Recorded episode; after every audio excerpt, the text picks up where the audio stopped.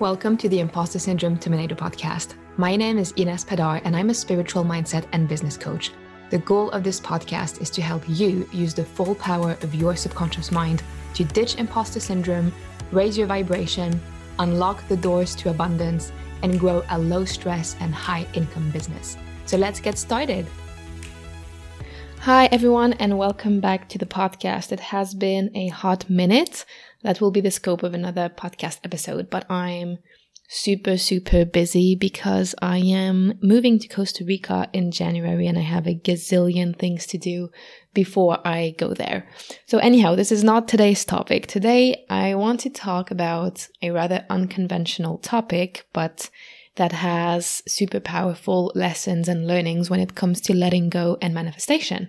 So, today I'm going to talk about how I healed from my eating disorder and how it is linked to letting go, manifesting what we want, and facing our fears or trusting a process that is unfamiliar to get more of what we want without feeling that we have to control the entire process.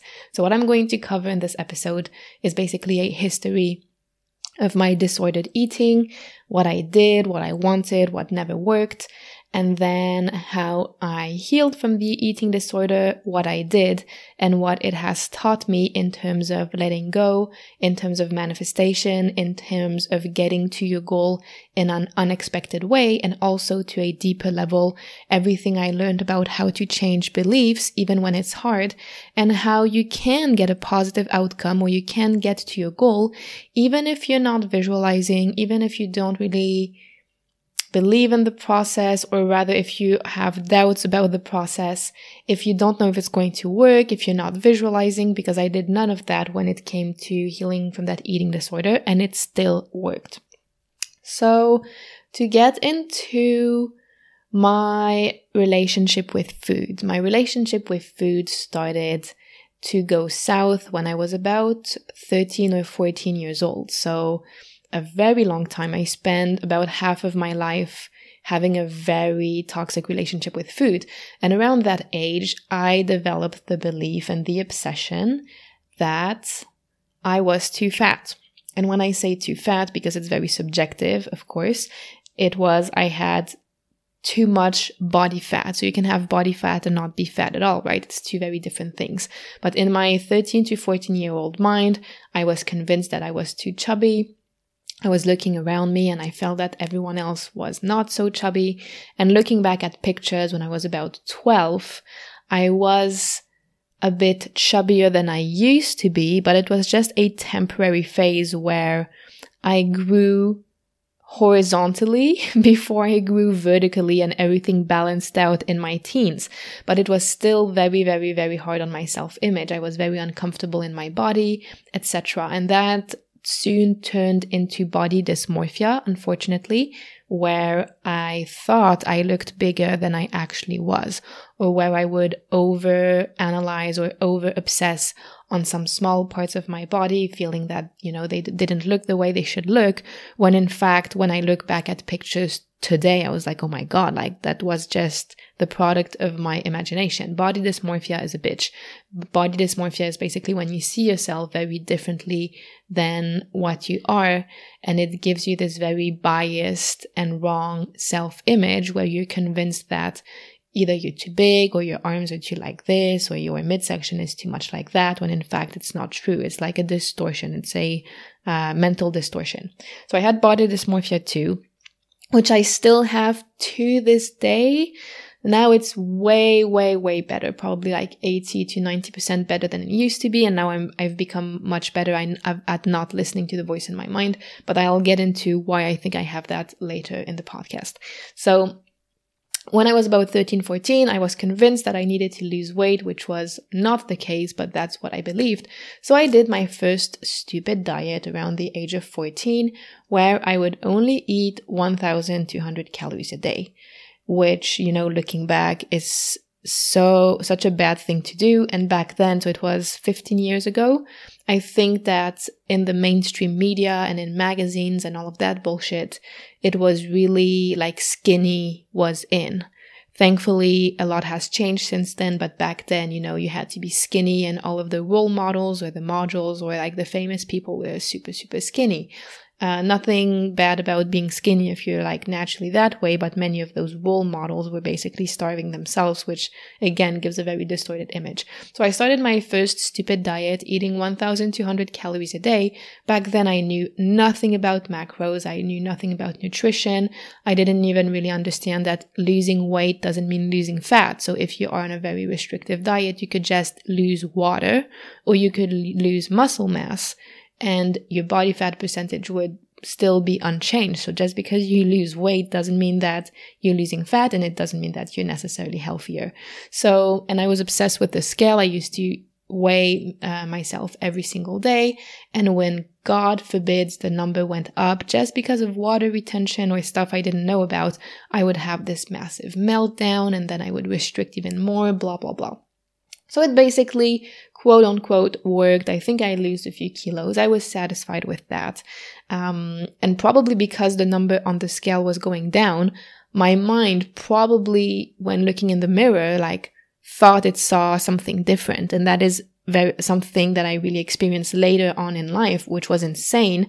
Um, when I was around like in my twenties, around 22, 23, is when I weighed myself every day when the number would go up like 500 grams which is basically water retention or like a digestive thing because you can't gain like 500 grams of fat in a day. I would see myself, so quote unquote, see myself bigger in the mirror. So obviously I wasn't bigger at all, but it was just how powerful your mind can F with you. So coming back to 14. So I lost kind of a bit of weight. I was satisfied. And then of course, you know, 1200 calories a day is absolutely not sustainable, especially not for a teen that is growing and needs lots of energy. So I probably put on the weight uh, again. And then that was a never ending cycle of dieting, restricting calories, becoming tired of it, not paying attention too much to my weight, being heartbroken because of guys which would cut my appetite and then I would lose weight and then I would not never feel comfortable in my own skin. And that went on for years and years and years and years. And the you know the cycles would vary be- in length and sometimes i just didn't care anymore. I was like whatever you know whatever. If i feel fat i don't want to do anything about it. And then i would find some sort of stupid motivation and diet again or like exercise a lot. And then i started my master's degree when i was how old was i it was in fall of 2016 so I was 22, 23 years old. And that's when I started kickboxing. Absolutely loved kickboxing. And I also started working out because my flatmates used to go to the gym. And that's the first time I actually went to the gym because I enjoyed the act of going to the gym rather than doing it for you know, weight loss reasons. So that was a lot of fun. It gave me a completely different relationship to exercising. I loved kickboxing and I'm an action sport person. So I really f- f- thrive when I do action sports or high intensity sports. I also love my Pilates, but I do need some sort of, you know, higher intensity uh, thing to balance it out. And that is when I went down the rabbit hole of macros. So because I was lifting weights at the gym, I wanted to make sure that I was like building muscle and eating enough protein. So I read everything about how you need like two grams of protein per kilo of body weight if you want to be building muscle, blah, blah, blah, blah, blah. So then I did something that back then I thought was healthy, but looking back was not, where I was tracking all of my macros. So I wasn't dieting well, I was. It, it is a form of dieting, but back back then when I was in university, my goal was to build muscle and burn fat. It wasn't nearly as unhealthy as I was in the past because since I was moving that much, I actually felt really good in my skin. Um, and it was just kind of more of a personal challenge to see how much fat can I lose? How much muscle can I build? Like kind of a game and I build muscle very easily. And for all of the women who are afraid that if you lift weight, you'll become bulky, it's not the case. Like to become super bulky, you need to be in the gym a lot and eat a shit ton of protein. So that's just not really how we were built. But whatever, I digress. So I would start tracking macros. So I wanted to make sure I had the right amount of protein, the right amount of carbs, and the right amount of fats every day to basically reach my fitness goals. And it wasn't, so looking back, to some extent, it was unhealthy but I'm saying it wasn't unhealthy compared to what I did in the past. Like mentally, I was in a very good space. I was like happy. I had a super amazing time at university. I had a super amazing time doing kickboxing and going to the gym with my friends. My confidence was really high. Like it was a very, very good period in my life. However, I later learned that kind of compulsively tracking all of your food is a different type of eating disorder, which is called orthorexia. So it means that we are kind of obsessed with all of the macros and calorie counting and making sure that we're getting like all of these nutrients and that nutrients, which to some extent is not a bad thing, but it became completely obsessive. So if, you know, it was evening and I noticed that I hadn't had enough protein that day, I would like force myself to eat a bunch of like 0% fat Greek yogurt just so I could get my protein. Or if I really felt like eating, I don't know, like pizza and I already had eaten too much fat that day, I wouldn't allow myself to eat the pizza because it, it wouldn't fit within the macros. And then it became worse in the sense of when I wasn't eating enough protein. And when I say enough, it's based on, you know, the two grams of protein per body per kilo of fat that they say you need in order to grow muscle, again, I would look in the mirror and I felt that I was losing muscle mass. And that was like, it wasn't fucking possible because you can't lose muscle mass within 24 hours. Like, if you don't eat protein for two or three days, it's literally going to change nothing or at least nothing visible. But my mind was playing games again where I would be convinced that I was losing my muscle mass and that I needed to up my protein, blah, blah, blah, blah, blah. And that also created disordered eating because while I wasn't constricting any foods, which was amazing. So basically, if I wanted to eat, you know, whatever, chocolate, cake, pizza, pasta, and it fit within my macros, I could eat whatever I wanted. So I wasn't restricting myself like I used to in the sense of, oh, this food is bad, I can't have that, or that food is bad, I can't have that.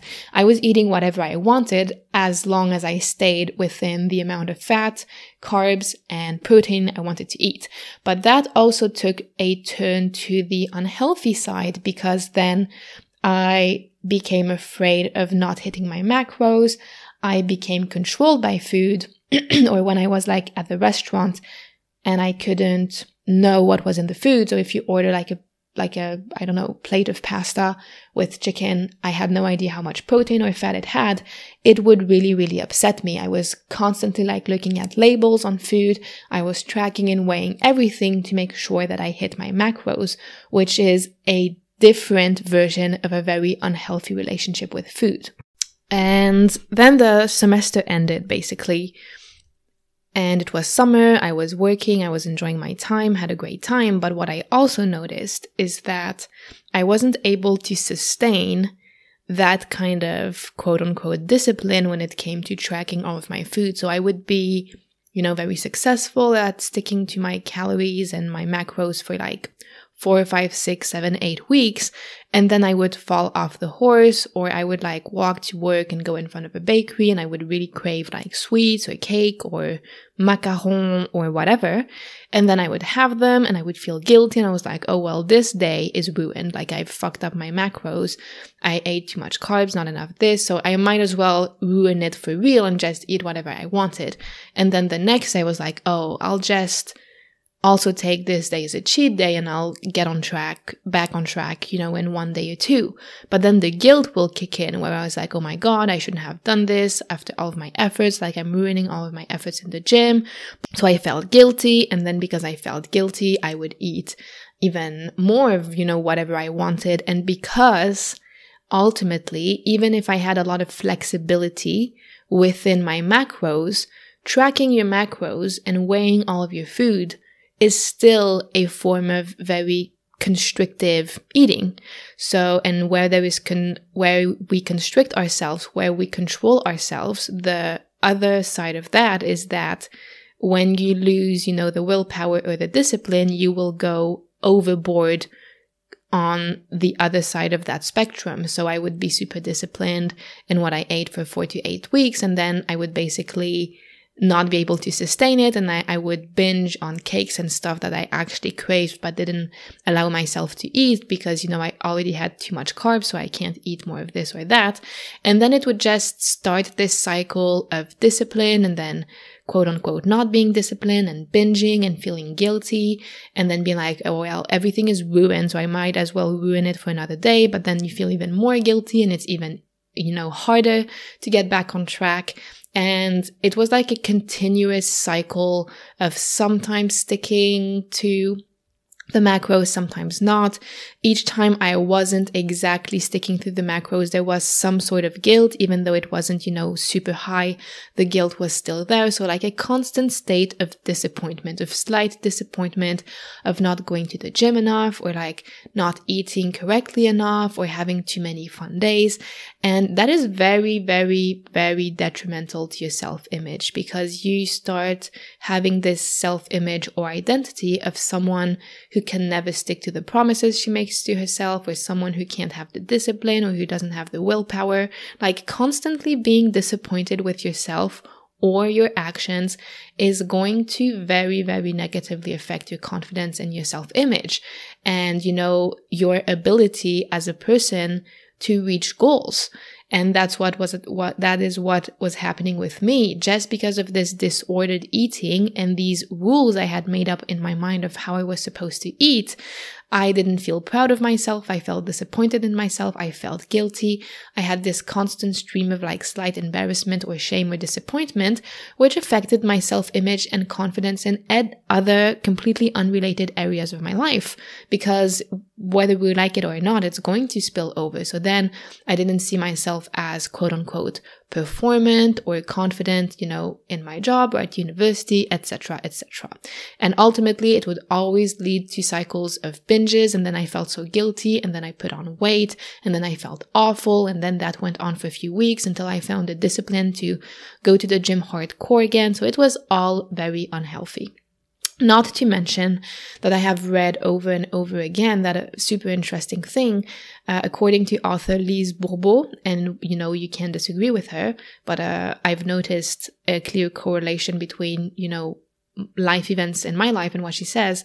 The only, she says the only reason why people gain weight because of food is because they feel guilty. If you don't feel guilty when you are eating, if you have no guilt, about the choices you're making with your food, your body will not keep the weight. It will just eliminate what it doesn't need and keep what it needs. So weight gain, according to her, is only due to the emotion of guilt around the decisions we make around food. And guilt is really, you know, built upon these rules we have in our mind that broccoli is better than chocolate and uh, I don't know, like mac and cheese is not as good as chicken salad or whatever. And of course, it's all about balance. I'm not here to have like a podcast on nutrition. Of course, if I just eat like chocolate and mac and cheese 24 7, that's not going to be a great outcome if I do that for two months. But everything is about balance. And if I have like some chocolate here and there, it's not going to be necessarily a bad thing, right? So she says we only gain weight because of guilt. And I have definitely noticed that when I felt bad about food, I would gain weight way easier than when I felt great. And there was all of these phenomenons happening in my life, which technically make no sense according to, you know, the school of thought in the gym industry.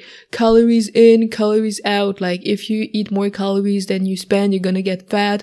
And if you burn more calories than you eat, you're gonna get slim. Like I agree fundamentally with that approach on a mathematic, mathematical perspective, on a theoretical perspective. I agree that that really makes sense. But when you know more about the subconscious mind, you know that that's a bunch of bullshit. If your subconscious mind has different goals, or if, you know, unfortunately, many people who are obese or very overweight, overweight have, have, have been like sexually assaulted. So your mind says, I never want this to happen again. So now I'm going to make myself very strong or maybe a bit unattractive. So no one wants to look at me again. So there is much more to the picture than calories in, calories out. Nevertheless, what I really, really noticed with a clear correlation is that each time I did not care what I was eating, I did not feel guilty, I was happy, I could eat as much as I wanted and I would not gain weight. And each time I was desperate to lose weight. And I felt that if I didn't lose weight, something awful was going to happen and my life was, was going to end and no one would ever find me attractive and I would never feel, find a partner or a husband.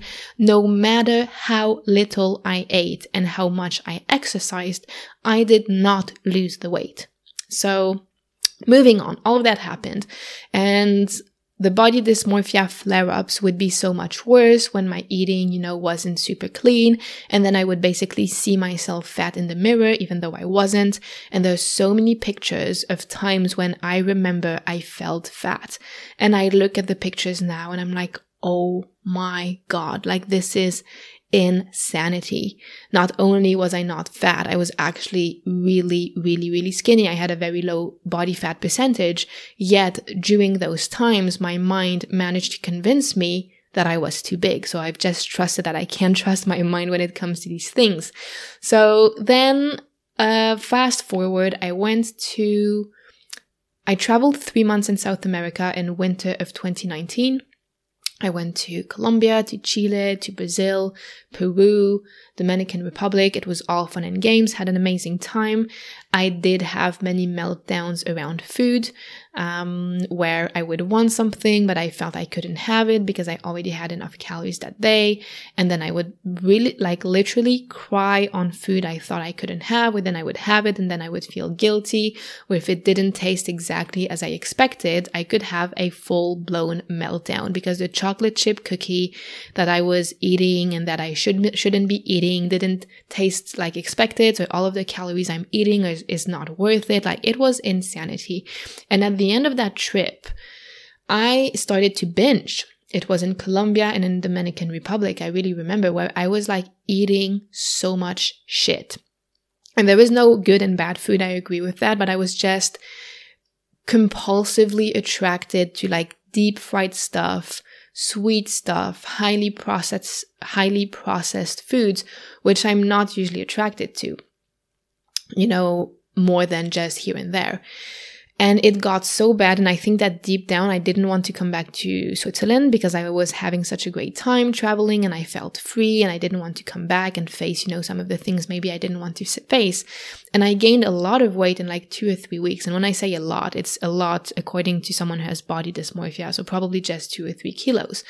And when I came home, it just got worse and worse. So at that point, I did hypnosis on why this was going on. And the hypnosis helped, but it didn't heal me by any means. So what came out of the hypnosis is that the reason why I didn't allow myself to stabilize at the body weight that I liked was because when I was a teenager, I got a lot of unwanted attention from fucking perverts in the street. So I was like 13 or 14 and these freaking 50 year old dudes were like complimenting me or like saying stuff around my body. Like it just makes me want to puke just thinking about it, like disgusting, right?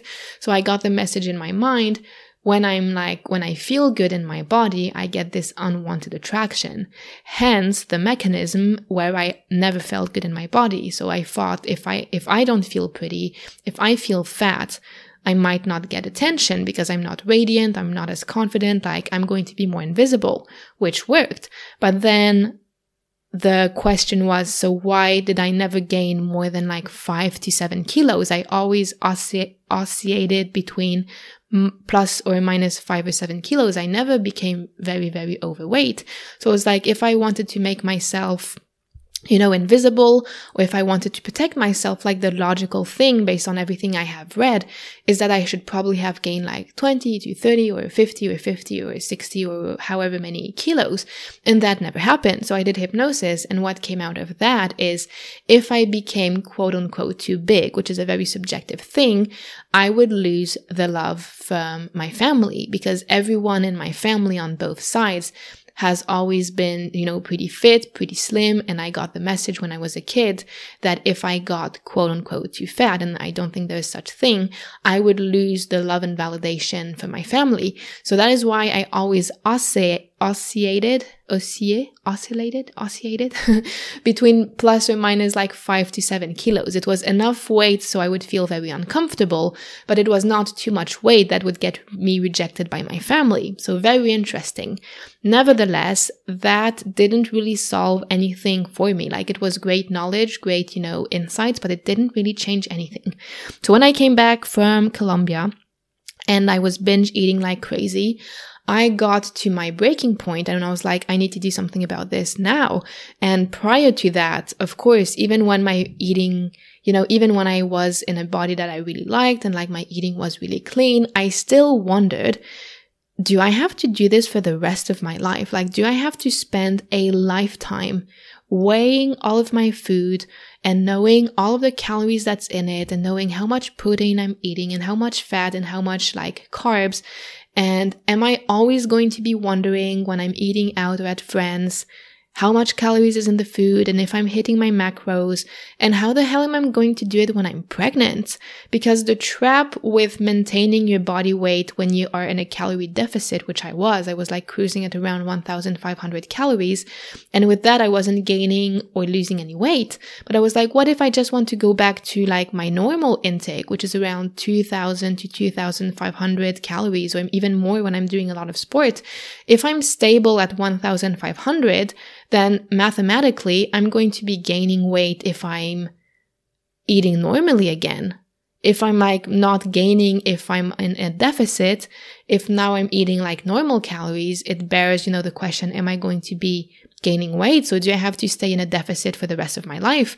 And what am I going to do if I'm pregnant one day? Like, I don't want to be in a fucking calorie deficit when I'm pregnant or when I'm breastfeeding, or that's not what I want to teach my children. So there were all of these questions on how sustainable this is going to be in the future. And I already knew it wasn't sustainable, but I really didn't know what other option I had.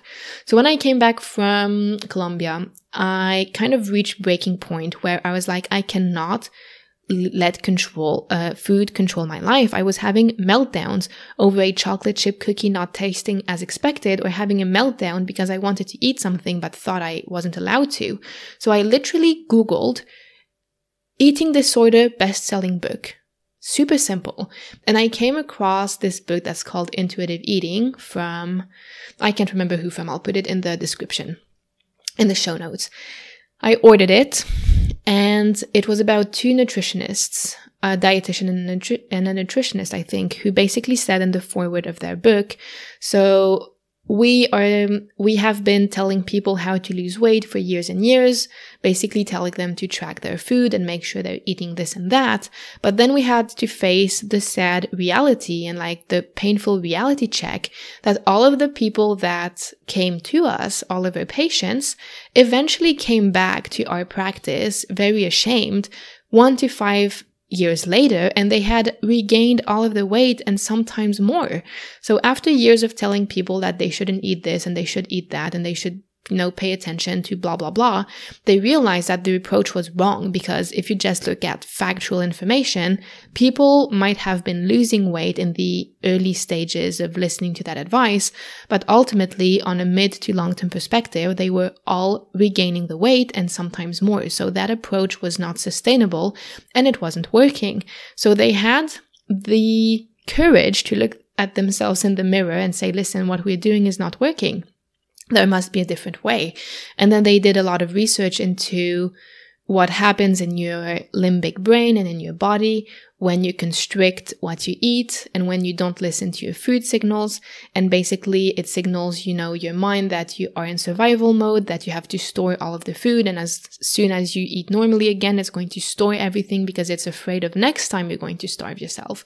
So they completely changed their approach and you can read the book. It's fascinating to say, listen, when you look at babies or very young children, they know what to eat. So they made this super interesting experiment where they had a bunch of kids with, you know, of course the parents approved, where they could a morning, lunch and evening, they could or throughout the day, they could choose to eat whatever they wanted. So the, the experiment, I think, lasted a week or 10 days where food would be available 24 7 and all types of food, ranging from salad, broccoli, uh, you know, grilled chicken to cake, biscuits, ice cream, whipped cream, Smarties, candy, like you name it. Every possible food uh, was there. And they let the kids eat whatever they wanted whenever they wanted. Like there was no rules. So in the first or first day or two or the first afternoon, people, uh, kids, excuse me, would naturally gravitate towards the fun food. So the candy and the cake and the biscuits.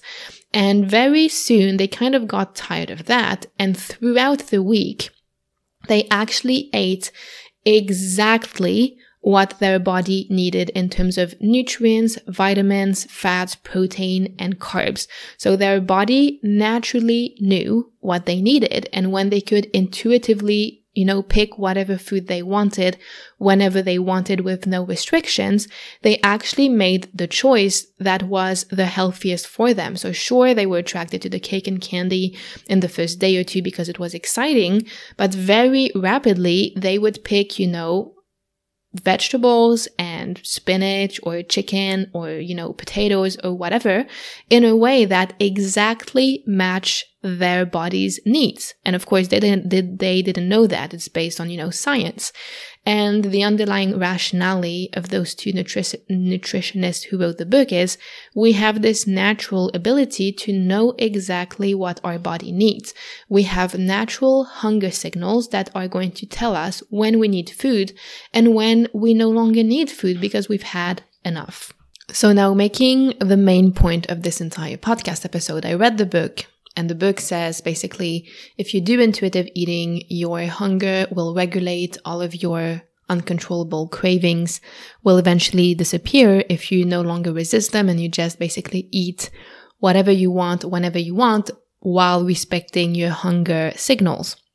And in the beginning, I didn't even know what it was to feel hungry or not hungry. I didn't have any hunger signals because for 14 years, I would be in this restrictive and binge cycle where I could eat so much food. And just thinking about it today, of how much I could eat when I was binging. It's insane. I cannot eat nearly eat as much today as I, I could in the past. So basically when the book said, you know, of course it's much more complex and the book will explain it a gazillion times better than I have done here because it's not really the point to summarize the book. But it basically says allow yourself to let your body tell you what you need. And the earlier stages of this process, what is likely to happen is that since you don't really know how to tune into your hunger signals, you might overeat and that is fine. You need to allow yourself to make mistakes. You need to allow yourself to just eat whatever you want, whenever you want with no restrictions, but being very intentional on developing those hunger signals, on being more mindful when you eat, on actually tasting the food. Uh, instead of just gobbling it down to see if you like it, etc., etc. And then even scarier, it said, the book said that the way you start with this is that you take the five or 10 foods that you've been craving the most. So probably some of the stuff you haven't been allowing yourself to eat. And then you just eat that over and over again until you literally get tired of it. And I was like, okay, this is really, really scary because I don't think I can ever get to a point when I'm not hungry anymore. I would just keep eating and keep eating and all I will ever want is ice cream and pasta and pizza, which is really what I craved um, at that time. I remember when I read the book, and the book um, addressed that concern and said it's the biggest fear of people who start an intuitive eating journey is that they're going to become basically obese and that they're going to gain like 200 kilos because they won't be able to stop eating. But trust the process, trust us on this one. It's not going to happen. Once your mind and your limbic brain understand that the food is not going anywhere and that there are no more restrictions and that your body doesn't have to save energy, eventually you will become disinterested in the foods. So I started that journey. It was extremely scary because it went against what I had been done for what I have been, what I had been doing for basically 12 years, 12 years of controlling my food, of tracking every calorie. And in the beginning, I knew exactly how much fat, protein, or carbs and calories were in every single item of food. Even if I didn't calculate, even if I didn't look at the labels or the package, I had been doing that for so long that I just knew. So I also knew I had a rough idea of how much I was eating when I was eating. So that was very stressful, but I was at such a breaking point with my relationship with food where I was actually afraid of food. I was afraid of eating this or that or not eating this or that, that I was willing to basically try anything. So I hopped on the intuitive eating train and I remember the first maybe three or four weeks, all I wanted was pasta, ice cream, and pizza. So I ate it and I ate it well beyond, you know, when I was no longer hungry because I, my body just was so turned off that I did not know how it feel how it feels not to be hungry anymore. So I overate for sure. And I remember that I gained weight. I didn't weigh myself, but I could feel that my clothes were tighter. And it did upset me. But the book also said this is very common. Sometimes you gain a bit and it's temporary and eventually your your body will just let it go once you're just not interested in the, in those foods anymore. So I gained weight, which was extremely scary, especially, you know, I had body dysmorphia, which, as I said, I still have. So my body image was down the drain. I did not feel comfortable. I did not feel good, but I kept the end goal in mind. I was like, if this is the solution to ending uh, food fears and all of my eating disorders and binge eating and being afraid around food and not being able to eat what I want, I am willing to do this. And like worst case scenario, let's assume none of this works and all of this is BS and I gain a few kilos. Well, it won't be the first time in my life I gain a few kilos and I guess I could still burn them off in the gym. Like worst case scenario, I can go back to the old model if this new model is not working. Um, so I did that. And eventually the book was right. I became tired of eating pasta, ice cream, and pizza. I no longer wanted it. And what I did, I really remember is that I always cooked more than I knew I would need. So I could train myself to say, if I want more, there is more available. There is always more available. It's not going to go anywhere. I'm not going to miss it. I'm not going to be deprived. I really wanted to tell my body and my mind that the deprivation phase and the control phase was over. So I vividly remember cooking always too much and putting it in the fridge and allowing myself, you know, when I felt that maybe I might not be hungry anymore, I would stop, even if I wasn't sure. And I said, okay, I'm going to like do a 15 minute break. And if in 15 minutes I still want it, I can come back and finish. So there was always extra left. So I wouldn't uh, skew skew my hunger signals by being afraid that there would be no more and I have to take advantage and eat it now because the yummy stuff won't be there anymore. So I always cooked more and usually I just left it in the fridge and eat, ate it the next day because I actually didn't want anymore. So eventually I started to gain a sense of what it feels like to be hungry and not to be hungry anymore. And I could actually get a sense of fullness, which I have never had before. So I pretty rapidly realized as I was eating, okay, I'm I'm starting to get full. I actually don't want any more food and I would just put the food in the fridge and eat it later or eat it the next day. And then the second thing I remember noticing is that there is a bunch of foods that I thought I really liked that I didn't like, like mozzarella. I don't actually like mozzarella that much unless it's really, really good from Italy. And it's never something I realized or McFlurries, like McFlurries at McDonald's. I still really like McFlurries, but when I was in my deprivation cycle, I always wanted the biggest one. And once I was done with the big one, I could definitely have a second one. And now when I get a McFlurry, I get the small one and I usually get bored of it when I'm halfway done eating it, which is a massive difference. So it's been, how long has it been? Three years? It's been about three years, three and a half years since I started intuitive eating. And I'm a point, and it actually came really rapidly within maybe six to eight weeks. I no longer uncontrollably craved certain foods. And if I wanted some things, I just ate it. My hunger signals came back. So I could feel when I was hungry and I could also feel when I was full. I also became very mindful that some of the foods I used to crave so bad, like, I don't know, chocolate chip cookies or waffles or whatever, I didn't even really like that much. And that was very flabbergasting. So I guess that because I have deprived myself from those things for so long, just the fact that I couldn't have it created this massive obsession with it. When at the end of the day, when I really focused on the taste and when I gave myself permission to eat as much of it as I wanted, I actually realized I didn't really like it. So, long story short, within six to eight weeks, all of those things I was really, really craving and needing basically became pretty uninteresting. And I got to the point where I my body just told me what it needed. So as a side note, until then, even when I binge ate or even when I had really bad phases with food, I had grown up with a very healthy and balanced diet. So my parents, you know, they introduced my sister and us to like vegetables and all sorts of foods when we were very young. So I always liked, you know, a bunch of different stuff and I never experienced like many do, like not liking vegetables or not liking quote unquote the healthier stuff. I really liked everything. And within six to eight weeks, I just usually 80% or 90% of the time craved quote unquote what would be considered as healthy food. And for me and in intuitive eating, it's just food. And maybe like 5% of the time or 10% of the time, I would want uh, quote unquote unhealthy food, which again, just food, chocolate, ice cream, whatever.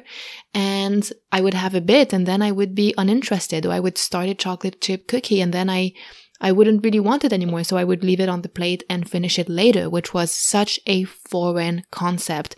Had you told me before that, oh, you're going to buy a package of biscuits and you're actually not going to finish them all in one go, I would have thought you were crazy, right? And I got to that point. And the, the entire point of this podcast episode, because obviously, you know, I'm not an intuitive eating coach. This is not what I help people with. But the entire point was that it worked. The intuitive eating method worked. And within two or three months maximum, and I already start seeing like massive differences before that, my hunger signals were back. So I knew when I was hungry and when I wasn't. All of the food obsessions I had were completely gone. I no longer dreamt and craved about food. Uh, or dreamt of food, which prior to that, I could spend hours watching people baking cakes on YouTube just because I couldn't have it, but at least I could watch it. Or I would travel to cities and spend a significant amount of time kind of figuring out where all of the best food was. And I would get very upset if I didn't get to go to that special place that did those special donuts or whatever. And it really controlled a major, major part of my life. And within six or seven weeks or eight weeks, I can't really remember of the process. Yes, I had put on weight, which very soon started to just go away without me having to do anything. And since then, it's been three and a half years. I have never dieted. I have never tracked my calories. I have never restricted any types of food. I have just eaten whatever the F I wanted whenever I wanted. And eventually I lost all of the extra weight I had gained at the beginning of intuitive eating and I stabilized at a weight that I was very happy with. And now, let's say I do more exercise or I'm surfing in Costa Rica, um, even without the goal of losing weight, weight, right? My body will just release and get more like muscular if I'm more at the gym, or like I will build more endurance if I'm like surfing a lot or whatever. So it really just adapts. And the whole point of this episode is that by letting go of control around food, I finally reached that objective that I was desperately trying to reach through control where my weight is stable and I'm not gaining weight and I can eat whatever I want whenever I want without having to worry ever. And I never thought that such a thing would be possible. I really believed, well, if I let myself go, if I just eat whatever I want, I'll just want like a bunch of unhealthy stuff and I'll, you know, turn into a fucking walking donut that weighs 500 kilos. That never happened. It never happened. And what is more is when I had that vision in my mind of having food freedom. So being able to have just a neutral relationship with food where I could enjoy food because it gives you nutrition and energy, but not obsess about it. I never had to visualize it. I never had to ask the universe. I never had to actively try to manifest that. I never had affirmations that said, uh, my body releases extra food or I can eat whatever I want. No, I just went through the process. I had many, many fears. I was pretty, I wasn't that skeptical at that point because I had been through all of a bunch of like diets and binge eating and orthorexia for 12 years and I knew it didn't work. So when I read the book and it, and it explained that, you know, they had worked with thousands of people who used to be in the same boat that I was in and it worked, I, I trusted the book. I trusted the process, but by no means, you know, was I ex- particularly excited about it. By no means was my vibe exceptionally high while doing intuitive eating. I had many meltdowns. I had many times I was very angry with myself for the weight I had gained. Um, and it still worked. So you don't have to be lovey-dovey, hugging trees and being on cloud seven for your manifestation to work. Ultimately, I had a goal, I had a vision, which was I want to have peace around food. I want to be able to eat whatever I want whenever I want without ever constricting what I eat. If, you know, I'm walking by McDonald's and I want a McFlurry with M&Ms, I want to be able to have it. Or if I'm want waffles after going to the gym instead of having like some sort of protein, I want to go have a waffle. And if I'm not hungry, I want to not eat and be fine with that. And I got that. I had this clear vision and then I took action towards that vision. And in this specific case, the action I took was following the intuitive eating step by step process that I read about in the book. I didn't even hire a coach. I just trusted the book and it worked. And it is when I let go of the control, when I let go of the obsession, when I let go of the worry of what might happen if I allowed myself to eat, and when I basically stepped into my biggest fear, which was completely throw away the old model that I had been using until now, which obviously wasn't working, and step into this completely new module that tells you the exact opposite of what we've been brainwashed to believe, as in, you can eat whatever you want and you can have you know, whatever you want, whenever you want. And no, it's not going to make you fat once your body is at a healthy stage where it can tell you what it needs and what it wants, right? And can't remember what I was saying, but basically, yeah, stepping into the intuitive eating model was a massive 180 degrees compared to what I used to do but it worked and letting go and being willing to do this completely new thing that was absolutely out of my comfort zone and which made me face my biggest fear of potentially gaining weight. And I know it sounds really shallow, but when you have um, when you have very bad body dysmorphia and when you're convinced that, you know, gaining weight is going to mean that people are not going to love you anymore, gaining weight is basically the worst thing that can happen to you. So I was willing to take that risk. I was willing to temporarily gain weight in order to find the freedom and it worked. And it wouldn't have been possible if I wasn't willing to do it uh, because the fear was too big. If I had said, no, no, no, this doesn't sound like something that I can uh, you know, do, or I don't trust the process, or it just sounds so weird or counterintuitive. And another thing I want to add is my thoughts through throughout the process. So in the beginning, even if I didn't try, I would still automatically count the calories uh, of everything that I ate. And I didn't do it on purpose, but I just knew I had so much knowledge on all of the fat, the um, carbs and protein and like refined sugar that was in every single freaking food item that even if I didn't want to calculate, my brain just did the math. It's same when I play golf. You know, when I play golf, you can basically keep track of your score to see if you're doing well or not. And some people are like, well, don't count. Like I can't not count my brain is going to count whether I like whether I like it or not, right? But my point is in the beginning, I would basically know what was in the food I was eating and it was pretty distressing.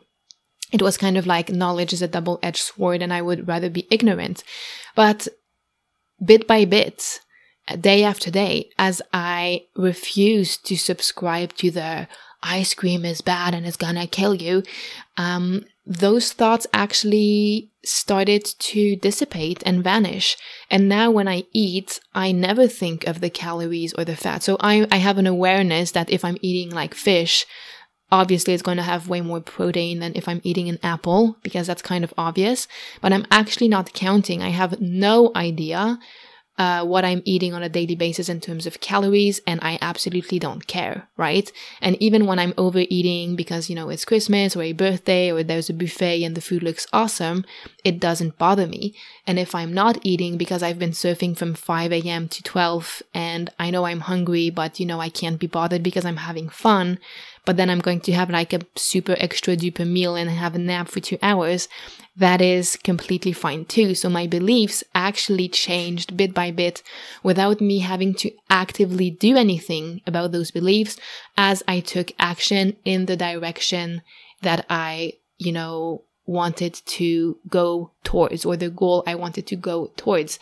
And something that I've read over and over is if you want to change a belief. So if you have identified a limiting belief you have, the best thing that you can do to to change the belief is to act according to the new belief you wish to have. So if I wanted to have the belief I can eat whatever I want and it's not a bad thing, like nothing bad is going to happen, then the logical action I should have taken that is coherent with that system, like belief system, is basically listen to my body and eat whatever I want whenever I want. So that's what I did. And step by step, bit by bit, day by day, meal after meal, uh, my belief system completely changed around food without me having to actively do hypnosis or EFT or journaling on it, which is also a very important part of the process. Sometimes when we are very deep in inner work, which is amazing, we tend to obsess about all of our thoughts and we're like, oh my God, I'm becoming aware that this thought, you know, is my old belief and I don't want to fuck up my vibe, so I shouldn't think that thought. And then we just go down the rabbit hole. So this is basically what I wanted to say. And the funny thing, if I go back to what I mentioned before, was that I was so obsessed with having to eat the right amount of protein in order to maintain or build muscle. So I had this very strong belief that you need protein in order to build muscle. I am not going to completely, you know, contradict uh, the science behind this. I do believe that there is a very positive correlation between the muscle you're building and the protein you're eating, which, you know, is a subject. It's just not my area. It's not my field. But the interesting thing is that I'm a veget, I'm a pescatarian. So I eat fish. I don't eat meat. I will occasionally eat meat if I really feel that my body needs it because I'm more about listening to my body than anything else. But since I haven't been eating meat like for a bit, for about five years, I don't really like it anymore. So technically, I don't have enough protein. So on the basis that I'm going to the gym and I would like to, you know, build my strength and lift more weights, I should be eating amount of protein X in order to be doing that. And I'm not doing it. I just cannot be bothered to eat more fish or eat more like spinach or eat more lentils or whatever which has protein because I don't want to eat that. I just want to eat whatever I feel like eating and I don't want to like constrain myself by adding a bunch of protein if I don't want to eat it. So I'm not eating it and guess what? I'm going to the gym and I'm building muscle exactly like I used to build it because I no longer subscribe to the belief that I need like huge amounts of protein in order to build muscle. So I completely appreciate and understand that if you're a personal trainer or if, you know, you truly believe that you need the protein in order to build muscle, you might completely disagree with that. And that is completely fine. We can agree to disagree.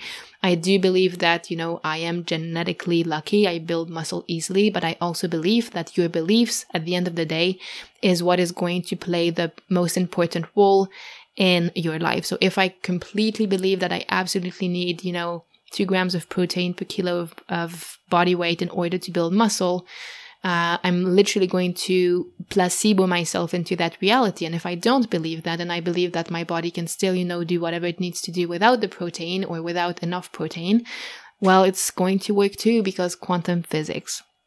So the bottom line is when you let go, you let in. Letting go is letting in. And in order to let in the dimension or the possibility in my life where I could be free around food and where I could have a healthy relationship around food and where I could maintain, you know, my weight without fluctuation while still eating, while respecting the needs of my body as in just, you know, intuitively knowing what I need to eat. In order to let that reality into my life, I had to let go of controlling. I had to let go of calorie counting. I had to let go of all of the fears and constraints that I had placed upon myself. I had to let go the belief system that if I eat whatever I want, I'm going to turn, you know, I'm going to, to, to transform into a well. You know, I had to let go of all of that and I had to do what was the fucking scariest thing, which was doing a method that is probably going to make me gain weight in the earlier stages before everything stabilizes and before my body lets go of the weight, which was extremely scary. But because I was okay stepping into the fear and stepping into a completely different paradigm that was really scary and completely go out of my comfort zone, it's also what allowed me to manifest what I ultimately wanted even though my thought process and my vibe and my beliefs and my thoughts throughout the process weren't the greatest. Even though so many times I'm like, this is never going to work. I'm just gaining weight. I will always want pizza, pasta, and ice cream, you know? And that's also the point I want to make. In order to manifest what you want, you don't need to have an exceptional high vibe. You don't need to be doing affirmations all day.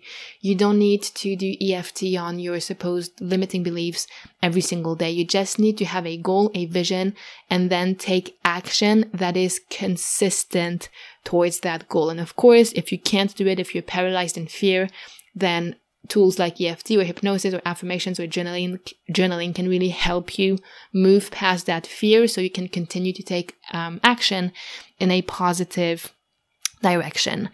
So, this is what I wanted to talk about in this podcast. Did I forget something?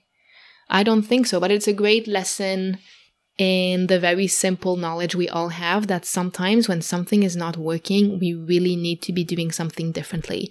And it took me 12 years of binge eating, like constricting my food intake and tracking my calories, blah, blah, blah, blah, blah, to get to the breaking point where I was like, I'm, I can't do this for the rest of my life. There must be a better way. And then I was willing to look for the better way. And then I was willing to take action, even though the action was extremely scary. And even though the action would give me the opposite of what I wanted in the beginning, which was, you know, gaining weight, I was willing to do that to quantum leap to a new dimension where I could have complete food freedom. And today I'm at a point where I love food. So I love, you know, I really enjoy eating or discovering new places, new restaurants, but overall I am pretty indifferent to food. So it's not consuming my thoughts. I'm not thinking about food except when I'm eating. Um, I will sometimes have like a craving. Oh my God, I really want like a McFlurry or pizza or whatever. So I will have it extremely fast. I will not let it snowball into something bigger. I will just have it. And then I literally forget about it for months and months. And my body tells me when I'm hungry. It tells me when I'm not hungry anymore. Some weeks I eat way more than other weeks. And I just trust that for whatever reason, my body needs more energy at that moment. And it's completely fine and I'm not gaining weight, even though I'm, you know, eating whatever the fuck I want. And I have never not wanted the stuff I used to be obsessed with so much. So while, you know, I still love all of the, all of the kind of party foods, I don't actually crave them anymore. And I'm pretty indifferent and neutral around food, which is the most liberating thing that I could ever experience. So if I had to summarize what I want you to take out of this episode, is that number one, if you've been doing something and whatever you've been doing is not working, and it's been going on for a while, it's time to look at a different action plan or a different option, even though the option might appear to be counterintuitive. We can't be going on doing the same thing if the same thing is no longer working or no longer making you happy. Side note, sometimes you're doing the right thing, but your environment is fucking you up. So if you have a beautiful exotic plant and you put it, you know, somewhere where it's cold, the plant is not going to thrive no matter how well you water it or no matter how good the quality of the fertilizer you give it. It's just not in the right environment. So it could be an environmental thing. So for example, you know, I don't mean to ruffle any feathers, but maybe you are in a relationship that is kind of not really good for you anymore and staying in that relationship is stopping you from thriving. Maybe, you know, you are surrounded by people who are dragging you back, whatever that might be. So if you've been doing something for a long time and it's not working, it's time to do something different. So that's lesson number one.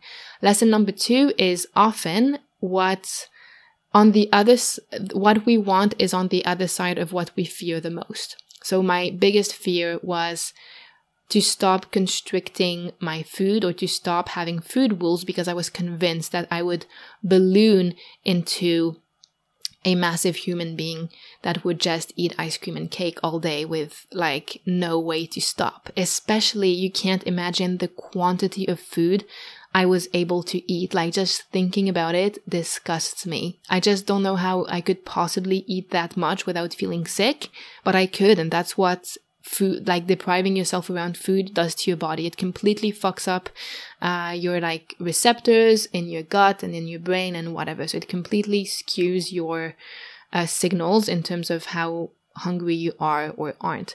So often on the other side of your biggest fear, there is some the one thing you want the most often is waiting for you on the other side of your biggest fear. And once you can step towards that biggest fear, you will liberate whatever needed to be liberated and you will get whatever you wanted to get. So that, that's lesson number two. Lesson number three is that you don't need to have perfect thoughts, perfect energy, perfect beliefs in order to get what you want. I did not do any inner work throughout this entire process. I wasn't, you know, like a bounty unicorn in rain, rainbow, rainbow land.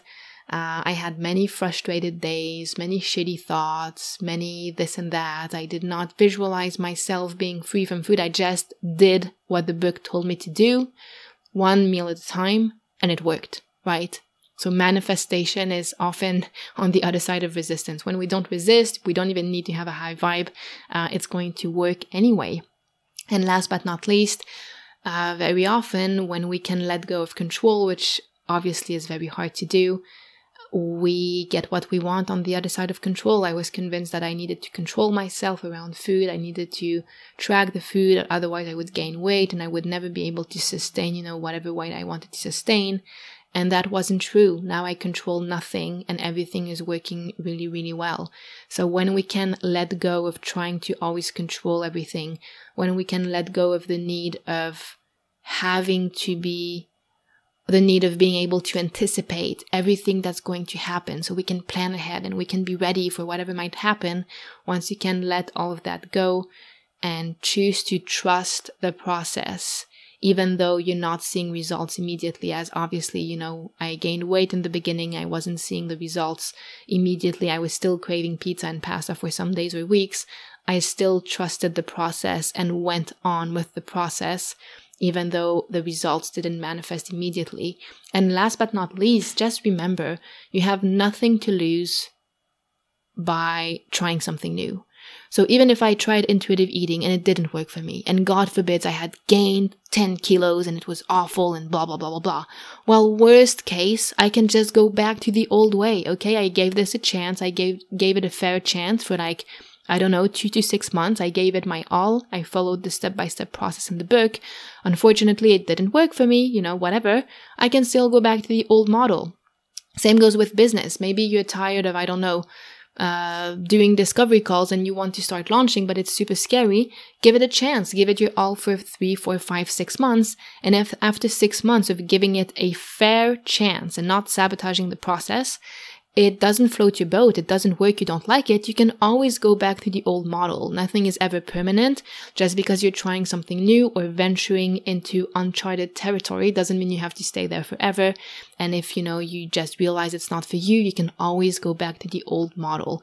But fear of something new or the fear of the unfamiliar is no longer a good enough excuse to stay in an old model when new possibilities exist for you, should you be doing something different. So give the different thing the benefit of the doubt, give it a fair chance, give it your all for three to six months, knowing that you are an intelligent person. And if you want different results, you'll have to take different actions. And, you know, fair game. If after a few months, six months, whatever, you don't like it, it doesn't float your boat, it didn't help, it didn't work, cool, try something else or go back to the old model. So that was it. I hope that this was helpful for all of you who have, you know, had an unhealthy relationship around food, or you feel that food is still con- controlling a significant portion of your life, or you just have anxiety around food and what you can eat or you can't eat, or frustrations, I really, really, really highly recommend the intuitive eating book that I will put as a link in this episode. So I hope that this was helpful, and I will see you in the next episode. Thank you so much for taking the time to listen to today's podcast. Now, if you want to experience the full power of your subconscious mind to manifest more abundance and more clients towards you while you sleep, I've got a gift for you the Abundance Hypnosis Recording. It will help you let go of imposter syndrome and money blocks directly at the subconscious level and rewire your mind to energetically attract and manifest more abundance and clients. This recording has already helped thousands of women let go of deep seated limiting beliefs and negative blueprints they didn't even know they had. And all you have to do is go to inespadar.ch slash abundance recording in one word. And of course, all of this is in the show notes.